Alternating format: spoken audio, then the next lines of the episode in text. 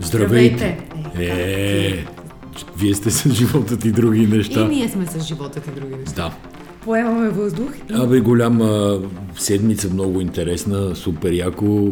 Боби Михайлов най-после в светлината на прожекторите, където, между другото, сам се постави. И всъщност, ако е искал да прави някакво мероприятие с цел да си, с цел да си спаси кожата, това е идеалната иллюстрация на поговорката вместо да изпишеш вежди, изпишеш вежди изваждаш, изваждаш очи. очи. Да кажем кой е Боби Михайлов, ако, Е, ако е някой Боби не знае кой е Боби Михайлов. Перуката. Всички го знаят като перуката. Той е известен дългогодишен, 18 годишен председател на Българския футболен съюз, известен чалгар, приятел на Преслава, танцовач по някакъв... Мен, честно ти казвам, този човек като вратар не ме впечатляваше особено, защото нали знаеш колко се интересувам от футбол, но направо се озъбих преди няколко години, като излезе едно видео как танцува на една чалга, а, като, като мангуста се гърчеше някакси. Така де, това за Боби Михайлов, обаче си загубих мисълта, докато търсех подходящи сравнения. Искам да кажа, че този не знам как се е опитвал да се спаси, но се пусна всъщност по парзалката, от която няма връщане назад. Сега тук колко време ще отнеме, месец, два, три и така нататък, не мога да се подпиша нали, с много ръце как точно ще стане работата, но не може да излезе от а, тази ситуация, в Само която така сам хората, за да могат да си представят, Боби Михайлов е председател на Българския футболен съюз. Сега като казвам футболен съюз, тук веднага ви моля да си представите българския футбол и нивото на националния отпор. Който го хване, той го бие в общи линии положението. Той е председател от 2015 година до 2019, след което от 2021 година до сега. Нещо бъркаш. 18 години е председател човек, от 2005 е. От 2005 аз и 15-та И ли казах? 15-та, Да, да. и 5-та. Значи той е председател от 2005 до 2019. Абе всички големи успехи на българския от футбол в 2021 последните... до сега. Имаше една оставка, му беше поискал Бойко Борисов, след като мисля, че бяхме паднали нещо с 6 на 0 от англичаните, ако си спомняш. Помниш не, ли? не, имаше така наречения расистски скандал. Точно така. а, Да, тогава се случи И расистския подаде скандал. оставка и после като видя, че Бербатов а, може да му вземе местенцето, изведнъж си оттегли оставката. Сега тук слагам една условност. Той като видя, че Бербатов, това не е точно така. Реално, българския футбол, не знам дали съм го говорил друг път в подкаста, но сега ще го кажа съвсем ясно. Ай, ти си безпристрастен, понеже не гледаш футбол, Точно никой не така. може да те обвини, че Точно нещо така. лошо мислиш на Точно футбола. така. Но българския футбол реално се владее от държавна сигурност. Това е една от... Нали, чувам ви как а, вероятно се смеете, обаче ако се замислите малко и видите факти, ще разберете колко съм прав. А, първо, всички собственици на футболни отбори в България са, нали, не са харвардски възпитаници, аре той Харвард, нали, вече да кажем, че се изтърка като имидж, но не са а, на някой от Брашляновата лига, а това са, примерно, Венци Стефанов, удивителен простак, Ченге от Държавна сигурност. Това са там тия пловдивските клубове, ту ги купуват, ту ги продават, нали, но винаги ги дават на някой да ги управлява, който е от нашите, така да се каже. Примерно Марешки беше дългогодишен там, не знам колко дългогодишен, известно време беше Ама всичките Гриша Ганчев, който Гриша вземе някакъв Ганчев, държавен ресурс и Левски, той върви тук, пакет с да, Виваком, Левски, Левски. Спас Русев, па, Черепа, па той е пълния. Нали, няма случайни хора там. И сега, идването на Бербатов, евентуалното в футболния съюз, ги изплаши до смърт. Ма според мен не самите така наречени футболни хора, а нали, там дълбоката държава, голямата игра. Тия, дето дърпат конците. Ма те според Същото тебе, ще стане, че ако владеят се- някакви агитки, да кажем, и могат да участват в а, процеси такива обществени, като излязат хората на протест, което хич да не е се случва по два пъти в годината и те могат да излязат с провокатори. За какво им е? Обясни ми. Защо искат България да няма футбол? Не, те не искат България да няма футбол. Те искат да владеят определени части от публичното пространство. Същото нещо с такава ск- скрито влияние вътре, уж скрито де, е православната църква. Значи, ако в църквата тръгне да се явява някакъв Бербатов, примерно, млад поп, който те знам ко е, е, е освещава Манчестър Сити, да примерно. А, там ще настане същата драма, паника и такова. Но слава Богу, в православната църква върлуват добрите сили. Те са като филиал на Руската православна църква, което е уникален срам, разбира се, защото България има православна църква много преди да има Русия, камо ли нали, преди Руската православна църква. Уния служат на църковно-славянски и така на нас, разбира и на старобългарски Да се върнем на футбола, ако искаш. Та, това е страшен срам, но това са само две от областите, в които ченгетата по някаква причина страхотно държат да владеят всичко. И сега тук ще направя една бърза политическа препратка, после ще се върнем към държавна сигурност. Тя не, че не е свързана препратката, но това, което са сега продължаваме промяната в политиката общо, това е същата голяма заплаха, която представлява Бербатов за футболния съюз. Нали? В друг мащаб, разбира се.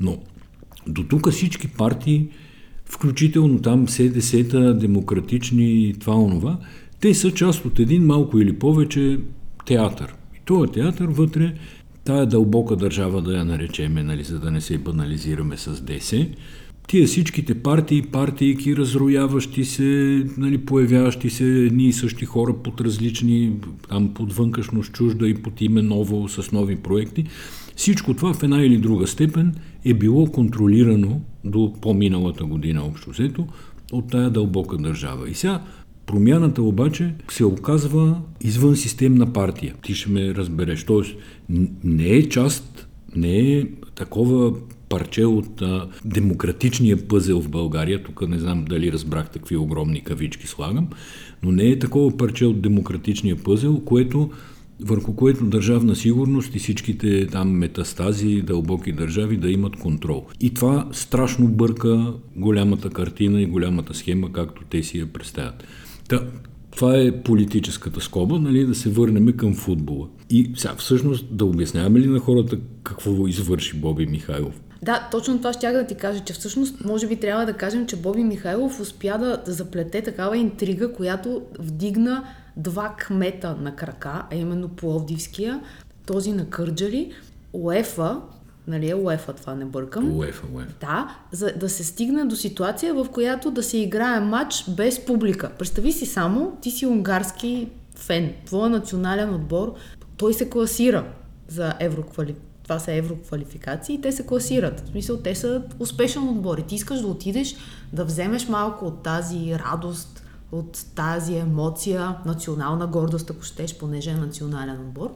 И си купил билет за София, понеже е къде е София, не е лош град, времето също си го бива. Чувал си, че има хубави ресторанти, някакви красиви жени си чувал, евентуално, че има, шегувам се с последното. И унгарките са хубави, между другото. Не, бе, шегувам се. Това са от тия клишета, нали, които да, ние да, сами си лепим, за да, за, да си ги, за да се гордеем с тях. И изведнъж те ти казват, не момчета, вие отидете да гледате в Пловдив. И ти кажеш, добре, може би е интересно Пловдив. Това е нещо столица на културата, някаква базилика има Много там. го знаят в Унгария това. Те пускат в Google и казват, то е близо Пловдив един час път. С което ти казват, ама Кърджали. И ти казваш тук, опа, какво е това Кърджали? Къде е? То в България ли? Слава Богу не се стигна до Кърджали, защото там май пък, пак също а, беше предложено да няма публика и кмета на Кърджали, там имат чисто нов кмет от ДПС, ще се изненадате. Той е казал, не ги щем, това футбол без публика не го искаме. Аз също не, не бих е искала. е много прав. Аз също казал не бих е, ако ще дойдат да играят, да, да, да, пуснат публика. Това е, веднъж ядох да. торта, торта гараж без захар, това си го представете като футбол без публика. Същото да, беше. Да, да. И... Е, ние гледахме две години тенис без публика, ако си спомняш. Така беше. С и... картонени фигури по седалките. И, и стигаме до ситуацията, в която матча се връща обратно до стадион Василевски без публика. В резултат на което това беше най-бързия начин клубовете, феновете да се организират и да отидат да освиркат Боби Михайлов, защото всъщност откъде идват, въобще цялата интрига идва от там, че има сигнал, който е стигнал до, обаче до футболното ръководство до УЕФА, че в България, ако се играе матча с публика, може да има някакви стълпотворения, евентуално. Някакви недоволни да, хора от Боги са... Михайлов. Абсолютно. Това е някаква версия, на която страшно и миришат краката, така да се каже. Но, Няма... но те си осигуриха протеста, разбираш ли? Те да, направиха всичко си възможно и да бъдат има голям първа протест. новина три дни във Обаче, всички медии. Да, полицията вместо да поощри протеста, А, в какъв смисъл полиция? Образно казано. Да поощри протеста. Изкарват утре 1600 полицая да пазат Боби Михайлов от протеста. Това ми се струва абсурдно. Това е най- най-сигурният начин да усилиш протеста така. и да пуснеш Боби Михайлов вече, той нали е И сега другото е, имало да е, ама не мога да си го потвърда информационно, така че го казвам с известна условно, условност, за да се аргументира там Боби Михайлов пред УЕФА и да затвори мача за публика, е ползвал някаква уж справка на ДАНС. Значи ако ДАНС и в това са замесени, след оная простотия, която извършиха с машините за изборите, значи наистина този човек там Аз това не съм, го, аз това не съм за... го чула. За... Няколко пъти се промъква, но не можах да намеря hard evidence или smoking gun на български, Поне, да кажем. звъннеш на Румен Радев, той всичко ще си каже за, За ДАНС. Да, сигурно. гледам, че е пуснал Човек ние ще мисари, каже, да. като Цветлин Йовчев, като разни други хора от ДАНС, които от една седмица говорят по телевизията и леко се подиграват на премиера, че нещо иска да смени шефа на ДАНС. Само да припомня, ако хората са забравили как се прави ДАНС. Имаше едно време един премиер Сергей Станишев. Имаше едно време един министр на вътрешните работи, който се каже Румен Петков. Румен Петков и Сергей Станишев привидно бяха от едно политическо семейство, но всъщност не бяха. И Сергей Станишев трябваше да си направи служба, която да може да байпасне по някакъв начин Румен Петков. Да И заобиколи, Да, кажи на заобиколи, да, да. Е байпас, сърдечен. Да. Това е българска дума. Добре. И така се появи ДАНС. И като цяло ДАНС се назначава с подпис на Президента. президента, но това е служба, която е подчинена на изпълнителната власт. Такава и, и е идеята. изпълнителната власт носи отговорност за изпълняването на политиката по национална сигурност. И всъщност Румен Радев му се отвори златния парашут с службите, когато той назначаваше служебните министри и така, че му съвпадна, че хем е президент, хем с едната ръка като президент, хем с другата ръка като служебен премьер успя да направи тези смени. И Което мен- със сигурност не е било в замисъла на мъдрите бащи на Конституцията 91 година, нали, един и същи човек, хем да назначава, хем да контролира, хем те да го контролират него. Ето тогава би... И идея въобще не е имало за данс. И въпросът е, че когато в българската политика постоянно се правят някакви неща, като за един човек, нали, знаем КП Компи, това е комисията за незаконно отнемане на за отнемане на незаконно придобито имущество. Беше смешно това, което щях да кажа като грешка. А, данс. И всичките тия неща, те са правени по конюнктурни причини. И съответно, ние години по-късно теглим от тях в обществен план. Сега аз в личен план нищо не тегля, освен че не можах да гласувам, между другото, на първия тур на, на, на изборите теглим с машина. половин милион гласа невалидни, всички теглим. Сега тия половин милион гласа невалидни, аз смятам, че са купен вод. Не знам дали го коментирахме предишния път, но така или иначе, Добре, мани ги сега, дай да си действаме по по футболната тема, ред, да, да се върнем или по футболната тема. дълбоката държава. И те са неразривно свързани. Сега Между стигнем... другото, хората, които говорят за дълбоката държава, за държавна сигурност, вече почват да звучат като някакви конспиратори от, Да, от обаче- пещерите. Обаче миналата седмица, Те в неделя, дъл, дълбоката държава прави всичко възможно да излезе на повърхността и непрекъснато да ни подсказва. Това е неволно, разбира се, нали? трябва да се бранят някакви позиции и сега изкачат. Но истината е, че в изпълкома на БФС има разни ченгета, има разни представители, такива скрити на една политическа партия, която сега няма да я назовавам тук от политическа коректност. И там от всичките тия 18-20 години положението е едно и също. Та, Та- миналата неделя, аз съм на друга тема, имаше едно интервю в предаването на Фокус при Лора Крумова. Става дума за този скандален случай, който потреса цяла България. Това красиво момиче Евгения Владимирова, убито от съпруга си, който с помощта на баща си увива тялото в а, Фолио. фолио и го изхвърля в хвостохранилище. Бащата е бив служител на ДАНС.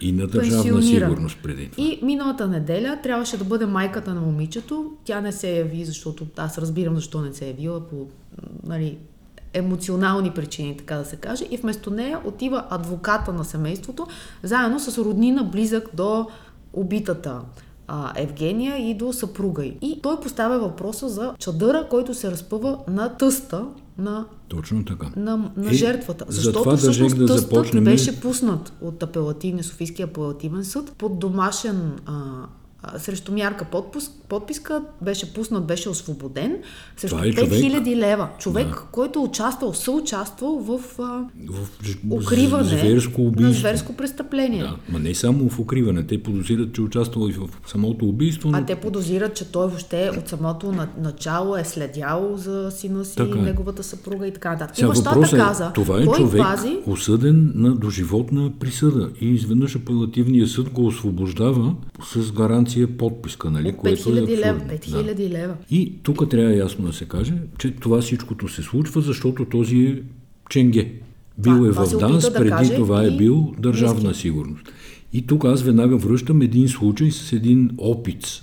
Художник някакъв там, Иконописец, иконописец. Това не е художник. Нали, той е фреймнат като иконописец, създаден му е някакъв богобоязлив образ, който всъщност застреля едно дете на улицата с пистолет. Ето, те го изкараха наркоман, престъпник, крадец. Всякакъв Мисля, че беше в изкараха, хода му, ако не но... се лъжат. Беше да, тръгнал точно да така е, точно Да. така е. Но въпросът е, че първо наказателния кодекс не прави разлика между това дали е убит а, наркоман или а, някакъв а, трезвеник. Абе, в Нали, убийството жестоко си е се убийство. Да. Но този също беше от държавна сигурност и се разчекнаха цялата мрежа, която владеят от медии, от тайни влияния и подобни.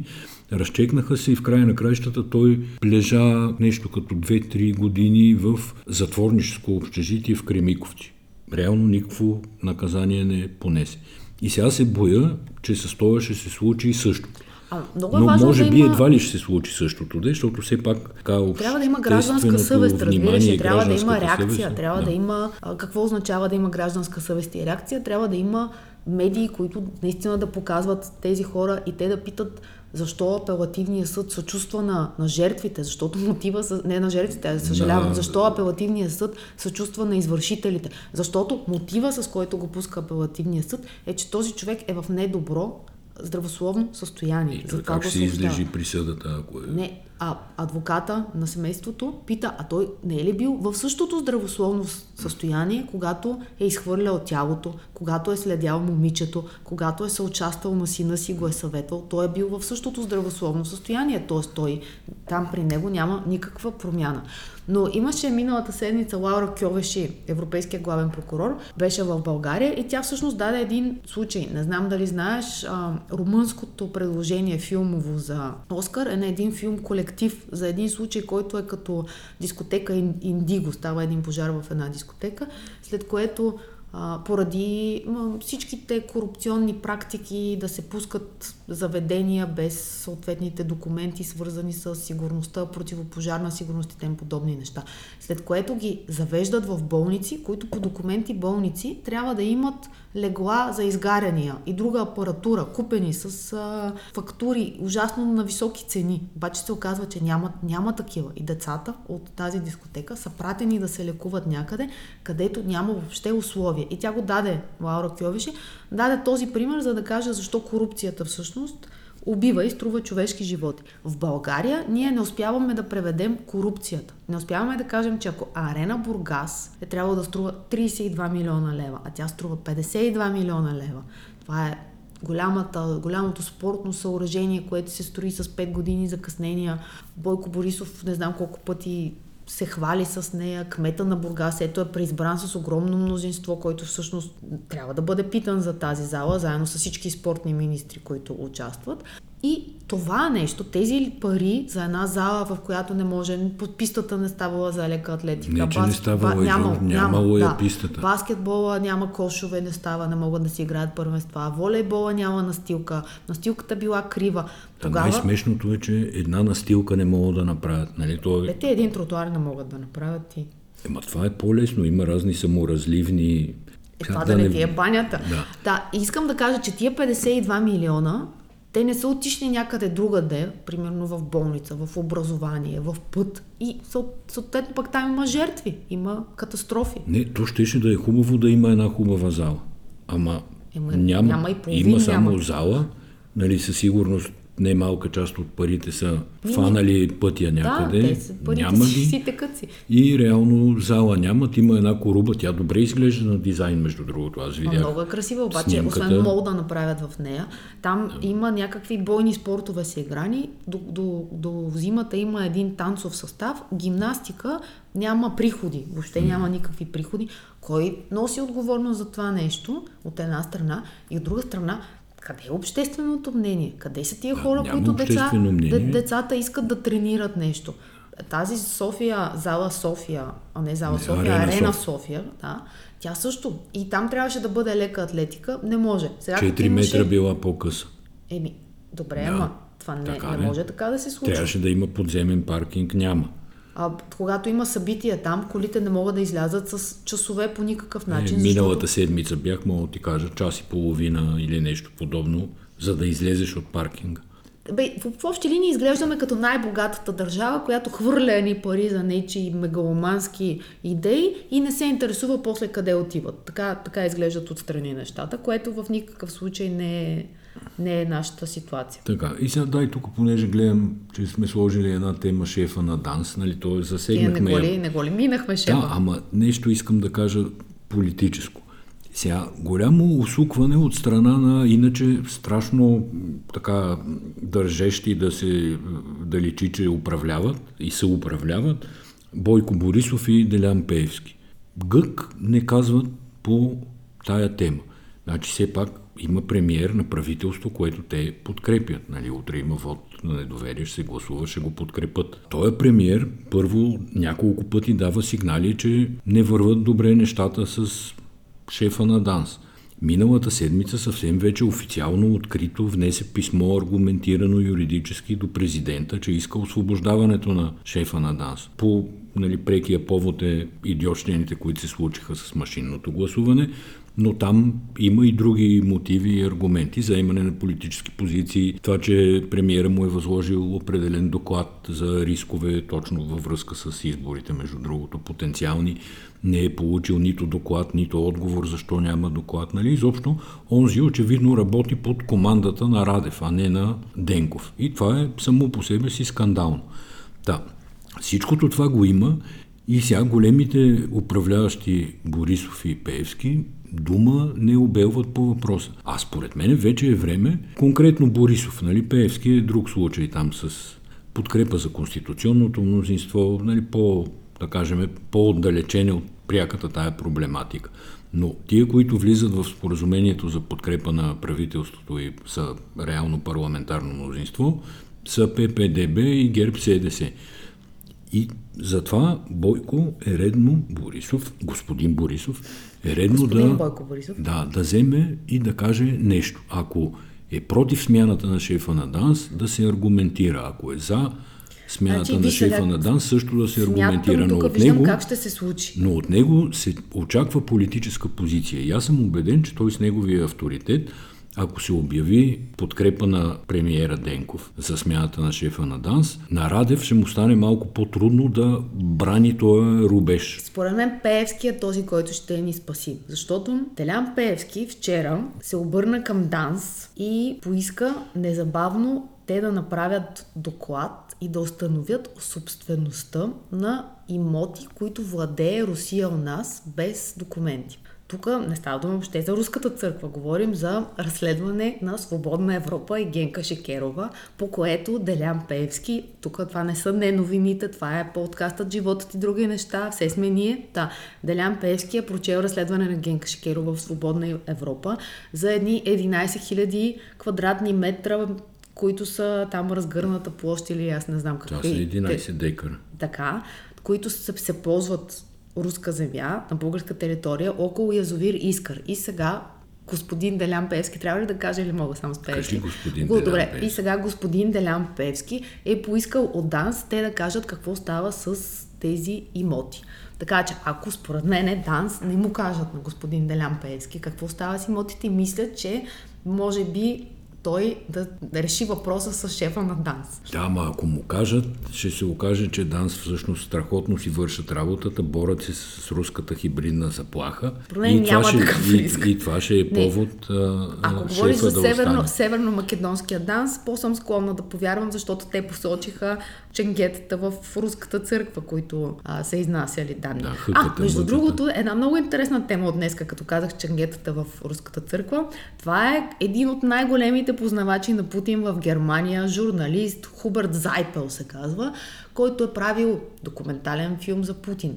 Две книги за него. Филм за Газпром. Канене по телевизиите, радията, Ма това е вестниците журналист тип обективен. Експерт, Експерт. е познавач на Путин, той излезе, изгря в едно разследване, което е от тази мрежа, когато много журналисти работят по огромно количество от файлове. Става дума за файлове, обединени под името Тайните на Кипър. Там има огромни масиви от а, офшорни фирми и всякакви други свързани лица с тях. Та от тези документи, от Тайните на Кипър, излиза, че Путин почти лично, не съвсем лично, но чрез неговите олигарси поставени лица, е платил за да се направи биографична книга за него. И наистина този издава биографична книга, обаче издава С кожа на клиента, така да се каже, по поръчка на клиент. с кожа на два клиента, защото Така. той има реномирано немско изда... издателство, което плаща, ангажира го, той плаща и издава книгата. И има много интересна история, в която при представянето на, на тази книга, всъщност присъства и самия Путин. Значи това са две книги. През 2015 година е първата Путин логика на властта. И втората книга след това, която се издава, властта на Путин, защо е на Европа, Русия. Значи аз говоря за случая от 2016 година, когато Путин присъства на собственото си издаване на книгата, заедно с този автора. И имаше много интересно нещо, което казва. Ако германският журналист е написал истината, ще си има проблеми. И после Путин добавя, ако Зайпел е писал онова, което искат неговите работодатели, всичко ще е наред. Виж колко двусмислено. 2016 година работодател на германеца изглежда, че е немското издателство. Но всъщност- работодател е Така. Путин. Така че от там, колко 7 години по-късно, от днес, днешна гледна точка, по съвсем по друг начин изглеждат нещата. Обаче явно германците са го заподозряли този пич журналиста, че е с двойно дъно, защото има може едно би, интервю. Може би техния данс все пак да не дреме колкото нашия. Има едно интервю, в което един водещ в телевизия го пита, вие пари от Путин, от режима взимали ли сте? И той нещо върта така да не отговори, но накрая казва не. И т.е. има не твърдо, в което той е излъгал. А парите са само за едната книга, той взима 600 Хиляди. хиляди евро. Не знам дали можеш да си представиш колко много пари взима за една книга. Плюс има в договора му пише, че му се оказва пълно съдействие и се поема... Пълен сапорт. Пълен, да, как, да, имаме. Имахме и ние случай с пълен сапорт. Пълен сапорт. В един договор, написан на ръка, ако не се лъжа, покрай покупката на една телевизия. Но всички такъв пълен сапорт, когато той е в Русия. В България такова нещо не може да се случи. Никой никога не е взимал пари от Русия. А каквото се прави, всичко се прави да, по любов. Да, руските шпиони, които тук ги гониме, те някакси се оказва, че нямат мрежа българи. Нали, за Няма, тях няма, не се не. оказва. Няма, няма Евентуално никакви. някакви доброволци такива, Сами си действат. които сами си пишат. И така. Абе, ако тръгнем да говорим, много дълъг ще стане този подкаст. Сега има, казахме ли вече, утре има Не, чакай малко да разсеем, ако искаш. Искаш и малко, защото стана, ние се шегуваме леко и опитваме с ирония, обаче темите са си сериозни. Сега да ти кажа, Ние че преди сме малко... съвсем сериозни. Да, но така с една лекота говорим за сериозните теми, която не променя естеството на Искаш да разговора. станем като истински политолози по телевизията. Не, напротив, искаме Не. леко да, да стане, да, Добре. да се отвеем на някъде с Айде. думата, с думата, която е дума на 2023 година от речника на Кембридж. Казва, че думата на 2023 година е халюциниране. Но не в смисъла на... Тия са яли гъби. Добре, получи ти се. Не е просто там да виждаш, да чуваш и да ти се привижда нещо, а става дума, когато изкуственият интелект създава невярна информация. Тоест, фейк нюс от машини на гъби Така. се нарича халюциниране. Не мога да ти обясня защо. Това е Не мога дума на да годината схвана тая сложна логика. и как е пробила. Но приемаме, Но- че ти от Кембридж са някакви нали, гурута и законодатели в тая област. Другите думи, които са свързани с годината, това е имплозия. Веднага се сещаме за подводницата Титан. Да, точно така. Досада от това, че нищо не, не, не те кефи. Измамник, можем тук много да говорим. И горе-долу това е. Да. Е, добре. Разсеяхме ли се? Ми, не им се... Според мен не, не са много успешни нещата или поне не могат в да. български контекст по никакъв начин Това с цветовете на годината ми е по-интересно.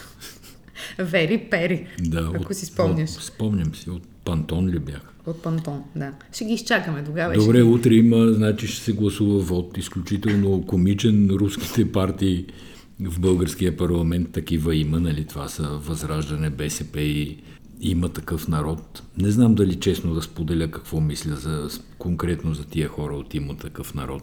Гледам го там, господин Тошко, застанал днеска на трибуната. Не знам да се смее ли, да плача ли. Такова нещо мъдрия Абе, български кажа, народ. че още имат избиратели. Аз не мога да, мъдрия да български народ, тия хора ги е изпратил в Народното събрание. Да, да, и да сега е изпратил закон. общински съветници, да кажем, те в София вкарват. Имат дори кмет, имат в, в Ловеч заедно с партията на Стефан Янев коалиция. Давам си сметка, че кметовете може да не са като партиите си да, и че ма... много регистрации просто Сигурно, се ползват, но имат общински съветници. Показват ги там, докато уж някакъв дебат се води, позинали се ни усти всичките, опитват се да се подиграват. Някаква така долнопробна шайка простолюдна, която не знам какво да ти кажа. Ако Нищо много често съм ти цитирал, ето тук ще минем в областта на културата, Валери Петров. Не, не. Не от хаос, а Ивлин Ло за сребърния оркестър.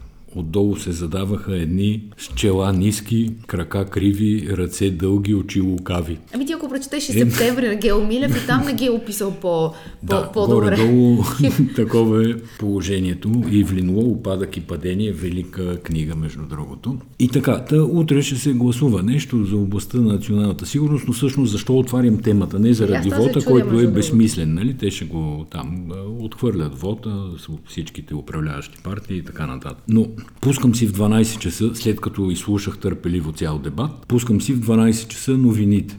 В случая беше по БНТ. Като сега в случая беше по БНТ, но иначе не се различават и другите особено. И това са подпури такива, нали знаеш, парчета от синхрони. Един казва така, друг казва иначе, трети казва по-иначе, четвърти... Найна. И няма абсолютно никаква журналистическа работа в това нещо. Те спорят вътре, разбира се, спорят за геополитика, там кой какъв е и така нататък. Не искам да засягам изобщо политическата страна на този вод и на този дебат.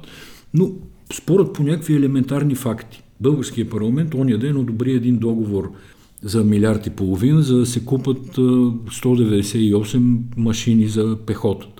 Страйкър, еди кой си точно модел, всичко е описано хиперподробно. Те са всъщност 3-4 модела се купуват, няма значение. И излизат едните и казват, ма това са от миналия век. БМП-та, не знам как да им това, кажа, аз, за да ме разберат. Аз слушах Каракачанов, това е неговата теза веднъж. Така. Мярнах по телевизора каза, че те морската пехота ги да. били свали, свалила в Америка, така, че да, били много да. стари. Другите викат, ма не, те са 18-та година са прияти на въоръжение в американската армия. И нали, това е лесно проверим факт. Другите, излиза Кирил Петков, казва, радара на новите F-16 има 300 км обхват, за разлика от той е на МиГ-29, който има 240. Съответно, българският пилот с F-16 би имал 40 секунди повече преди да види, преди ония вражеския самолет да го види него, за да реагира. И ха-ха-ха, нали пак тия с челата ниски, краката криви. Нали, това да не се приема като боди шейминг, това е литература и метафора, казвам тук. тук къде стигнахме да не смееме да си говорим свободно. Така, и сега, тук работата на журналистиката каква е? Тя трябва в един репортаж да извади проверимите факти, за да можем ние като зрители да си кажем, значи Костадин от Възраждане лъже. Защо лъже? Защото аз отворих да проверя нали, конкретната модификация. 2017 са и били изпитанията в, на полигон в на американска база в Германия. От 2018 е на въоръжение. Пише си, има Уикипедия, има чудеса, какви са модификациите и така нататък. Бранда Страйкър е отдавна. Ма, както казваше, не помня кой от депутатите излезе в защита на... А, мисля, че Тагарев беше. Както Бранда Мерцедес не е министър от... не е депутат. Така да, министър. Бранда Мерцедес не е от миналия век, даже е от по-миналия век. А, добре. Ама, еми, добро е. И то с F-16 е същото. F-16 е, е бран. Това, което в момента се произвежда в а, Южна Каролина ли беше или Северна, там една от Кар- Каролините, е абсолютно чисто нов самолет, нова ав- авионика, двигатели, има една, един специален купол, да не обяснявам сега да влизам в такива подробности. И това са проверими неща. И на журналистите работата им е да каже на своите потребители и тези, които гледат, че фактите са такива и такива. Значи това Па е те после, те после... журналистика. Тя вече журналистиката не е такова нещо. Журналистиката в днешно време се нарича пълнене на време, правене на импресии, правене на рейтинг, пълнене на страници и това, това, това представлява и това гледаме. Тя много Добре, отдавна не се бори за истината. Резултата от действието на тази журналистика е именно тия, които... Тя е ниско платена, ефтина журналистика и това е, това е проблема. Тя преди години беше натисната. В този момент, сега, дори не вярвам, че вече е натисната. Аз смятам, че там също трябва да има промяна ако използвам твоята метафора. Защото когато ти говориш за политическа партия промяната, аз не вярвам, че ти говориш за идеологията. Ти говориш за смяната на една, на едно статукво. Бе, викахме влиза неочакван играч. И всъщност това, Това е е. Аз тук не, не казвам, че промяната са нещо добри аз те разбрах, но гледам да, да те уточня, понеже не всички те познават толкова добре като мене. Може някой по-добре да те познават, разбира се. Това нещо с смяната на поколенията също му викаме. В журналистиката поколенията се смениха, но те се смениха като старите поколения назначиха новите на ниски заплати, с ниски изисквания, с абсолютна подмяна какво трябва да се случва в ефир или в онлайн пространството. И смяната на, на поколенията там също в един момент ще дойде. И с любопитството, с факт, проверката на фактите, да не използвам английската дума, но, но, още не е, но още не е дошла. Има, има време и за това. Така че не очаквай много, не очаквай когато си пуснеш телевизора да разбереш истината, да разбереш фактите. За момент тя има за цел да те забавлява, да ти продаде някоя друга реклама, ако може. Е, то в момента е е. оставено, всеки сам си преценя. А Имаш предвид от гледащите или от правещите продукта? правещите оставят всеки сам да си преценя. Значи всеки сам пак може да си преценя, ама дайте ми вие фактите, истинските, па аз ще си преценям после. Кой е прав и кой е крив в този дебат. Добре, тук затварям тая тема. Да, да кажем за Александър Невски. Няма ли да кажем за е? Black Friday? Дай малко да редуваме такава тежка тема с лека тема. А то за Александър Невски не е много тежка тема, но да, можем и да кажем за... Александър Невски, ако фанеме кой е Александър Не, не. Невски, защо стой, църквата стой, се стой, казва, стой. как трябва да се преименува, тя става тежка тема. Добре, казвам. Този петък е 17. Петък 17 Сега, е... от други ден, да, да. Да, може би някой като го слушат, вече ще е било петък Ще е 17. било петък, точно така. Но на нас ни предстои да изживеем петък 17, ако имаме този късмет. Това е EMAC Black Friday, времето в което колко процента според тебе от България пазарува? Чакай само да те питам, това е само EMAC Black Friday или това е някакъв световен Black Friday? Това е EMAC Black Friday и по принцип мисля, че е в последния петък, но тенденцията, го- голям, го, говоря маркетинговата не за EMAC в случая, е той да се измества по-рано. Този, тази година EMAC го правят от 11 години, имай предвид. И Спомням си, че миналите години сме чели някакви страхотни числа за това, какви обороти се правят в този ден, колко стоки се продават. Нали? Забравил съм Добре, числата, нямаше отговор беше... на въпроса колко души ще пазаруват, обаче трима от четирима българи от градското население възнамеряват да си купят поне един артикул по време на шопинг събитието. Това е проучване. Данни са на Кантар, Румъния, които казват също така, че информираността за кампанията е достигнала до 96% от българското население. Което не знам дали си даваш сметка за, за, за, какво, за каква пенетрация да използвам Ето и тая информираме дори Средният бюджет, планиран за кампанията, се е увеличил с над 100 лева спрямо миналата година и сега е 613 лева. Бюджет в смисъл кой, за колко пари ще си купи, така ли? Точно. Добре. Как, как, колко добре схващаш.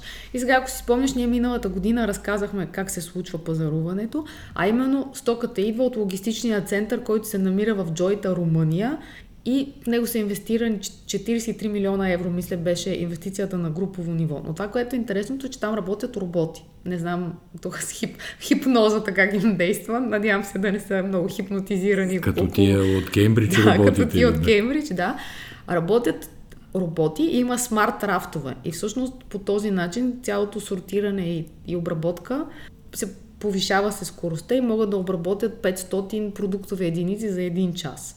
Защото искам да проверя, бях се извадила числа, но миналата година за една минута в началото на кампанията са поръчани 2282 продукта. И всъщност интересното е, че всяка година EMAG дават едни съвети какво да правим, за да можем да пазаруваме така, че Нали? Така че да не стане като с билетите на Ечиран. Точно така, защото те свършват нещата, има прекалено много хора едновременно и те правят затъмнения на сайта преди това, blackout, и го пускат в 7 часа сутринта на 17 ноември в случая тая година и казват какво трябва да направиш. И сега какво трябва да направиш? Трябва да си инсталираш приложението, понеже то ти изпраща съобщение кога е вече е светнал сайта. Да. След това, трябва да си избрал предварително нещата. Трябва да си сложил адреса, където ще чакаш куриера, като между другото те имат и такива автоматизирани шкафчета за доставка, EasyBox се казват и можеш да си вземеш и от, имат шоуруми в Paradise, в Сердик център, в Пловдив,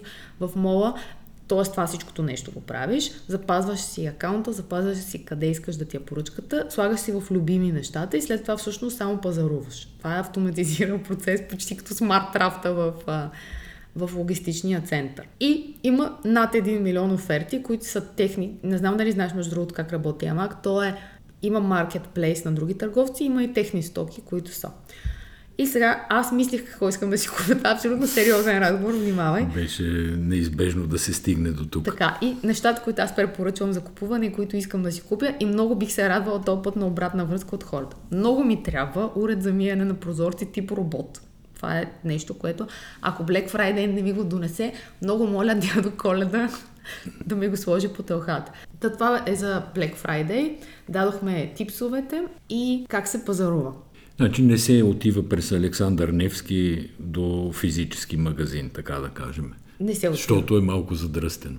Не, шегувам се. Значи, има промяна в движението около Александър Невски, която първо един-два дни гледах хейт в социалните мрежи и аз даже мислено за себе си се включих в този хейт, защото ние покрай Александър Невски минаваме по 10 пъти на ден поради обективни причини. И си викам, сега, тия ако са затворили Александър Невски, тук не. Но се оказа, че не е затворено, е реорганизация, която ми изглежда сравнително умна. Нали, върви се, т.е. движението се движи. Кара се. Кара се покрай така обрамчва тротуарите, които ограждат самия площад. Тоест не се изплескваш... Да, не се изплескваш на площада. Не обикаляш църквата като да. на Великден. Да, а обикаляш около бордюрите на тротуарите, където са бабичките с плетените ми, милох, според мен. Възглавнички там или каквото продават жените. И сега, това го намирам за много умно, но тук ще дам изключително добра идея на новия кмет и столичен общински съвет, дано да му изберат скоро председател. Тия две малки ленти, по които се движим там покрай тротуара, те в никакъв случай няма да загрузат общия величествен вид на сивите гранитни каманаци, с които е нареден площада около църквата.